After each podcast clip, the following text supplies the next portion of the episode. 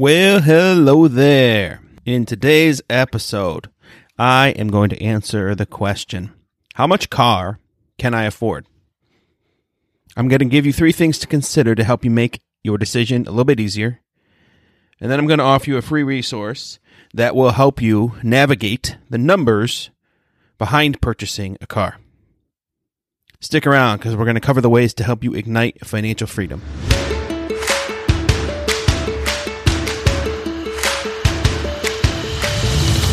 Welcome to the Igniting Financial Freedom Podcast, where I give you perspective as if I'm in your shoes so that you can remove the worry of money and create the life you want for you and your family. I'm your host, Clark Bradley. I've helped countless others reach their goals. Are you ready to join me as you pursue financial freedom? Welcome, welcome to episode 18 of the Igniting Financial Freedom Podcast. Today I'm going to address the question How much car can I afford? Now, three things to consider before you decide. And just as a side note here, I am running through these three scenarios under the assumption that you have already listened to episode 18, excuse me, episode 17, which covers should you buy used, buy new, or lease. And I'm going to spoil the surprise, but buying used is the way I would recommend you go for purchasing a new vehicle, or at least a vehicle that is new to you. So, with that assumption, let's move forward. Three things to consider before you decide to buy your new used car. Number one would be how much monthly payments could you afford? Now, in my own personal experience and in my research recently, I found that ideally, your all in cost should be 15%, 1 5% of your net income for all of your out of pocket costs associated with your car. So, throughout this example, I'm going to use a $50,000 annual income that would be before tax, right? Your gross or before tax income, 50,000. And let's say that's about 4,000 net. I'm I'm roughly estimating. Well, let's just use 4,000 net income, okay? Which is after taxes, right? Which is what you actually see. So let's pretend it's 2,000 twice a month that you get paid. So 15% of that, of course, is $600. Now, what you want to also consider, there's four other scenarios, or excuse me, four other categories, four other categories that you need to factor in when you're counting this 15% of net income for your total out of pocket. You can't go and get a car with a $600 payment because you've got to factor in four different pieces to that 15%. The first being your car insurance. The average car insurance is about $100 a month. That's the national average. If you live in Michigan, like I do, it's probably higher. But one of the advantages to buying a used vehicle is that your insurance costs will be less than a brand new car. Gas prices are unfortunately going up, but that average should be somewhere around the $150 mark depending on how much you drive and uh, miles per gallon of the vehicle you are driving, but but that's an average. So we'll use 150. You could you could probably add or subtract 25 to 50 dollars to that number. Your registration, which the national average is about 145 dollars a year, so we'll call it 12 dollars a month. Not a huge consideration, but something to think about. And then maintenance. This could vary but the average, again, from a national standpoint on a used vehicle is about $100 a month. Could be higher. Probably won't be lower. But on a four or five year old vehicle, which is where I recommend you purchase, it's very likely going to be $100 a month, maybe a little bit more. So, all in, that's $362 a month. And we haven't even gotten to your monthly payment. So, keeping with the 15% net monthly income rule, again, we're basing that off of a $4,000 monthly net, again, after tax, $4,000 monthly net income. Your monthly payment, which means the amount you finance or you pay out to a car lender, that's your principal and your interest payment, should be $238 or less.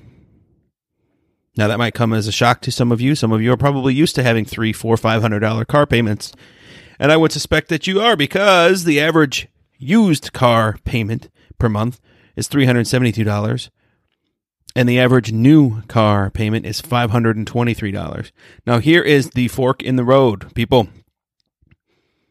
The biggest differentiator for building wealth and the fork in the road that you are now faced with is what do you do with your money, with your payment, with your cash flow every single month?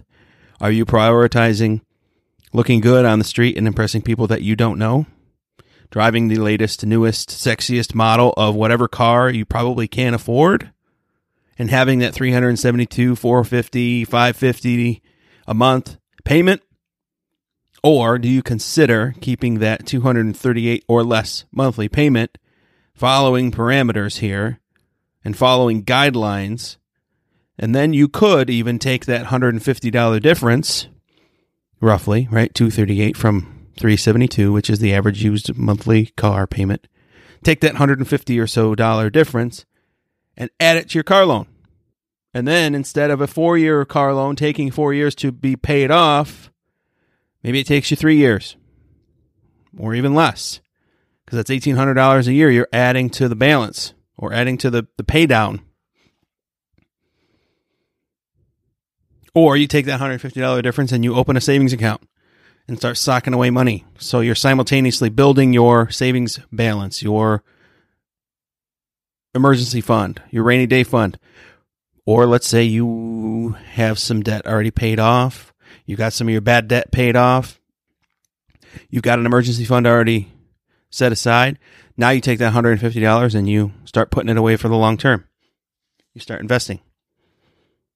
So now instead of wrapping up 372 or 400 or 450 or $500 in a monthly payment on a on a car, now you're taking the $150 a month and you're averaging 8%, 7%, 9% over the long term. That is how you build wealth. It's not by buying a brand new vehicle. It's not by leasing a brand new vehicle with a payment that you can just barely afford because the guy in the dealership told you you could afford it. By the way, don't listen to them on what you can or cannot afford. It doesn't really matter to me where that $150 goes as long as it's considered, as long as it's going towards paying yourself. Whether it's paying down the car loan if that makes you feel better, whether it's building your emergency fund if that makes you feel better, or whether it's building your wealth long term in a brokerage account or in a Roth IRA, or adding a contribution, upping your contributions in your 401k at work. Any one of those would be amazing choices. And then, fast forward three or four years, once your $238 payment is gone, you take that and you add it to the 150. So now you've got 300 and we'll call it $375 going into your emergency fund every single month or going into your debt pay down of some other debt that you want to chunk away at or building your long-term savings in your 401k and maybe you open a Roth IRA and you've got $375 paying yourself every single month instead of Toyota Financial or whatever they're called. All right, so that's the first thing. How much monthly payment can you afford? Again, all all in, everything included, 15% of your net after tax income. Number 2, how much total car should you purchase? There are some varying opinions on this. I've seen numbers as low as 10% of your annual income and some as high as 50% of your annual income. So again, using a $50,000 a year income, that would mean that you could purchase anywhere from a $5,000 car to a $25,000 car. So I roughly split the difference, thinking that that was a good place to start. So what that means is that if you make $50,000 a year, again, this is pre-tax, this is this is gross, you know, your salary so to speak, income. You buy a used $15,000 ideally 4 or 5 year old car keeping in mind that it, you can't walk in and look for a car that's worth 15 grand because there's going to be some some costs associated with it. So you're probably looking more realistically at a 14,000 or a 13,500 $13,500 car and then you settle at 15k. because you've got registration, you've got maybe destination fees or documentation fees, and of course, sales tax, which can vary depending on what state you're in. That way, you are financing a car that is appropriate for the place in life and the lane that you are currently in.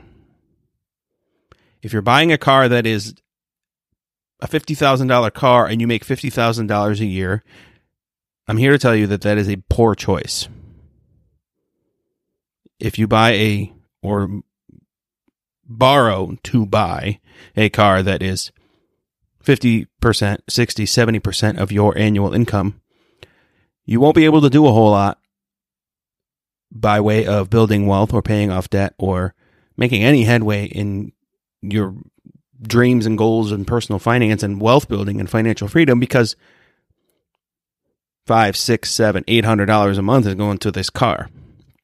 It will be strangling you. So, the tricky part though is if it's a new car and you bought it and now you own it for a year and you borrowed a whole bunch of money to get it and you've got a five, six, seven year loan on it you may not be able to sell it for more than what you owe on it. And you might be in a bad spot. So you could bring some cash to the table to get out from underneath that and alleviate yourself from that five, six, seven hundred dollar payment. You could hopefully potentially refinance that car loan to a lower interest rate and maybe a lower monthly payment since you've hopefully paid it down over the last year or two. Or you avoid that altogether and don't get into that mess with keeping in the strategy of 30% of annual income or less for a car purchase. I know you want to buy the new version of whatever car you want. I'm sure you want to probably buy a Tesla and, and it'd be nice. Or you want the new pickup truck or whatever But while you are in the mode of debt cleanup and building your savings and wealth accumulation, the electric car can wait. The new pickup truck with the power lift gate and all the bells and whistles can wait. I'm not saying you can never buy and drive a nice car, but you can't buy and drive a nice car right now. You can buy a nice car in the future when you've got the income and the wealth to support it. But for right now, 30% of your annual income for a used, ideally four to five year old car. So, again, in this example, $50,000 annual income, you're buying a used $15,000 vehicle. Actually, buying a $13,500 vehicle. And after the dust settles, you'll be all in for about 15K. Okay, number three what financing terms, if any, should you consider? Now, in a perfect world, the best case scenario is you walk into the dealer, you've saved $15,000 and you're buying this car for cash. I know that's weird. I know that's kind of unheard of in today's society, but it's the best case scenario because that three, four, five hundred dollar payment that you would have otherwise been pay- putting out every single month can now continue to pay you and build wealth for you and your family. However, if you're in a position that you need a car, let's say your car has just broken down or you're in a pinch and you need to borrow in order to buy a replacement vehicle, then you are looking for financing that is not extended beyond four years. Ideally, three years, if you can keep it within the terms of some of the parameters I outlined above a few minutes ago. You should not take out a loan for five, six, seven, eight years. Because why? Why why why would you want to do that? Why would you not want to do that? I'll tell you why. So let's say you buy a four year old car and you finance it with a seven year loan. Now, fast forward seven years from now, you finally paid this car off. Or let's say in the last two years, are you going to be joyful and thankful that you're making payments on a 9, 10, 11 year old, at that point, probably a beater of a car. No, you're probably done with it. You're probably sick of it. And also in that 8, 9, 10, 11 year time frame, not only are you going to have monthly payments, but you will very likely have a higher maintenance budget on an old vehicle like that. So now you're getting beat up on both ends because you've financed a car for seven years in order to keep your monthly payment low, which probably tells me that you bought too much of a vehicle because you had to keep the monthly payment low in order to keep it within your range of your cash flow. So then you now have maintenance on top of your however many hundreds of dollars of payments, monthly payments every single month. The other thing to consider is if you buy, so if you finance for that many years, you make very little to no money on the sale of the car because the amount you've financed and the, the, the length of time that you've paid it and are paying it back prohibits you from making any profit on the sale. So you buy a four year old car, and very likely, let's say, uh, let's say you sell it in year eight. So you still have three years worth of a car loan on it. You might make some money on it. You know, I don't have the numbers in front of me, but I, it'd be it's a lot tougher to make a profit on that when you still have a car loan on there. Something also to consider: rates are higher on longer terms for car loans, just like a mortgage, right? You take out a 15 year loan versus a 30 year loan. The 15 year loan is cheaper because it's less risk to the lender. Take out a three year loan, rates are lower as opposed to a five, six, or seven year loan.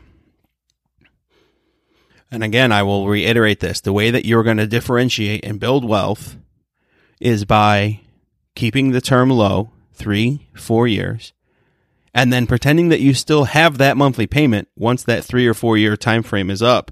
But now instead of paying the auto loan company, you're paying yourself with that $300, $400 monthly payment, whatever it was.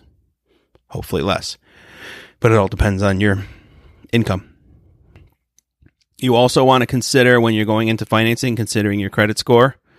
If your credit has taken a hit for any uh, number of reasons, look into some type of credit repair. If it's Credit Karma, they're a pretty good resource. They can help you repair some some credit issues and also clean up any discrepancies if there are any. Now, for the financing terms you need to consider or should consider, the goal should be to put 20% down at least towards the the vehicle, the value of the vehicle.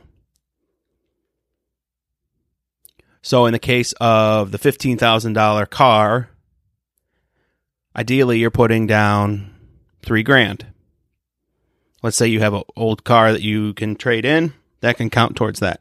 So you have a thousand dollar old beater, or maybe you just have a three thousand dollar car, you can trade it in, and boom, you've financed roughly twelve thousand. Your trade in is three, and it's a fifteen thousand dollar vehicle. And then that actually brings your monthly payment down even a little bit further because you've only financed 12 instead of 15, ideally. So that 20% is a is a recommendation. So it's a combination of either money you put down and the trade-in value of the previous vehicle if you have one to put towards that. So, recap. Total monthly outflow including everything, your monthly payment, which is the principal and interest on the loan, gas to fill the car up, registration annually, maintenance, which could be tires, brakes, regular maintenance, oil changes, stuff like that. That's not counting that's not counting any accidents or extra type things that are outside of the normal wear and tear of the vehicle. Accidents is different. You, you you have a deductible for that and you have emergency fund for that. But the maintenance, you can also set up a hundred dollar sinking fund I'll do, go over that in a different episode. But your hundred dollars should be car maintenance into a sinking fund because you're not going to spend hundred dollars literally every month on the car. It's going to be hundred dollars put into the savings account month after month after month, and then once a year you have car brakes or car tires or oil changes every few months. But you have maybe intermittent repairs and maintenance that are needed on the vehicle, but you don't spend it every single month. So you have a separate savings account and you call it your sinking fund and your $100 is deposited every month into that sinking fund.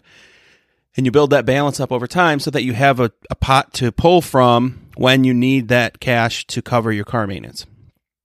Okay, so again, total monthly, your payment, your gas, your registration, your maintenance, your insurance. All in, out the door, 15% or less of your monthly take home pay. Again, for this example, we use 50,000. Let's say you make 50,000 annually, that's your salary, right? Or your, your gross income. Let's say that means you make about $4,000 net. Again, that was a $600 of that should be your all in cost monthly. Bullet two was our to- total purchase price should be 30% or less of your annual gross income, which just brings us to about a $15,000 car. In our financing terms, bullet three, ideally four years or less on a used vehicle while putting 20% down towards the car. So that might be a little bit to digest all at once, but that's just some parameters to consider when you're looking at a new to you used vehicle. Again, four to five years old. I just looked because we have a minivan I just looked at uh, the Ford Expedition, which may be our next car after the minivan. Once once my little guy is a little more mobile, getting out of the car by himself. Brand new Expedition is anywhere from fifty to sixty thousand, sixty-five thousand, sixty-eight thousand for the super nice ones. And I was able to find a four year old Expedition so a 17 with a decent amount of miles on it, like 80,000 miles, which is fine. I don't mind that. 90,000 miles for $30,000. So literally half, depending on the model and depending on a couple of parameters. So why would I walk into a dealership and pay twice as much as I could for a four year newer model? Granted, it didn't have a previous owner, but that's fine. I'm not going to waste 30 grand over a four year period so that I can drive a new car. And so I can keep my monthly payment in an affordable range and take the difference of the, the total monthly payment because the monthly payment on that buying new is probably seven, eight hundred dollars as opposed to four hundred dollars for a thirty thousand dollar four year old expedition. So I could take the $300, $400 difference and put it in a savings account or build my retirement savings. It's a possibility, right? That way I'm paying myself first. Or take $300 and put it towards the car loan so that my four year loan becomes a three year, two and a half year car loan. Some things to think about. If you want to walk through that scenario, if you're looking at buying a car, leasing a car, buying a new car, and you're not sure where to go with all this, go to my website, ignitingfinancialfreedom.com slash coaching. There's a tab on the right when you hit the home screen. Go to the coaching page. On the left tab, there is a slot for a 30 minute strategy session that is complimentary. When I sit down with you, we do it via Zoom. We can walk through scenarios like this. Doesn't even have to be talking about how much car you can afford. If you have questions regarding debt payoff or buying a house or building your retirement savings or just making all of this work, managing your monthly cash flow and figuring out how to how to make ends meet. We can walk through all that. ignitingfinancialfreedom.com slash coaching. So a quick win for today is an amazing resource that I've used over the years. It's called NerdWallet. You might have seen some commercials from them. They are a wealth of knowledge when it comes to everything from insurance and budgeting and credit cards and mortgages and lending loans and personal loans and all kinds of stuff. How to improve your credit score. Best credit cards for travel. They have a bunch of different calculators, and one of the calculators I was using today was the car affordability calculator. I'll put this link in my show notes. But that way you kind of back into it, right? You punch in your ideal payment, which again should be 15% net. So the way you calculate that is you take your total net income times 15%, and then you subtract about $360 a month, plus or minus a little bit, depending on a number of things. But that 360 again is your maintenance at about 100 a month, your gas at about 150 a month, your insurance at about 100 a month, and then your re- registration about 12, let's say 15 bucks a month. So 15% of your total net income monthly minus 360 give or take should be what your monthly payment is. So you punch that ideal payment in and then it basically walks through and tells you how much car you can afford. Another link I will include also from NerdWallet is the total cost of owning your car, which is where I got some of the numbers related to the average cost of insurance, the average cost of maintenance, the average cost of gasoline, and so on. So that it's not just, oh, I can afford this monthly payment. And then it's like, whoa, now my payment is doubled. My, my total out of pocket cost for my car doubled because I didn't factor in how much my registration and my maintenance and my insurance were going to be. I didn't think about that. But the guy at the dealership said I could afford it. So use those as a resource so that you're not persuaded by the dealer who is incentivized to sell you a car. Rather, you can do your research ahead of time and know how much car you can afford. They will make the monthly payment whatever it needs to be so that you will buy it because they want it to fit into your budget. And they will tend to do that by either extending the term on the vehicle. Right, so if your monthly payment's too high because you wanted to get, keep it with a three year loan, say, oh, it's all right. This car's a little more than I can afford, but you know what? It makes sense at a five year loan. So let's do that instead. Mm, say, no thanks, Mr. Car Salesman. It's not in my best interest. Some things to think about. So, on that cost of owning your car, again, you, pu- you punch in your monthly payment, but then it, it considers the other costs associated with owning that particular vehicle. So that is all I have for you today. Stay tuned for additional episodes where I take on your biggest questions related to money. If you'd like to have a question answered here live on the podcast, go to ignitingfinancialfreedom.com slash podcast and submit your question on the form on the top of the page. That is all from me. Catch you next time. Cheers. Thanks for listening to the Igniting Financial Freedom podcast. Be sure to subscribe to see future episodes. Go ahead, give it a rating and review so I can help more people ignite their financial freedom. And I wish you good fortune. I'll see you next time.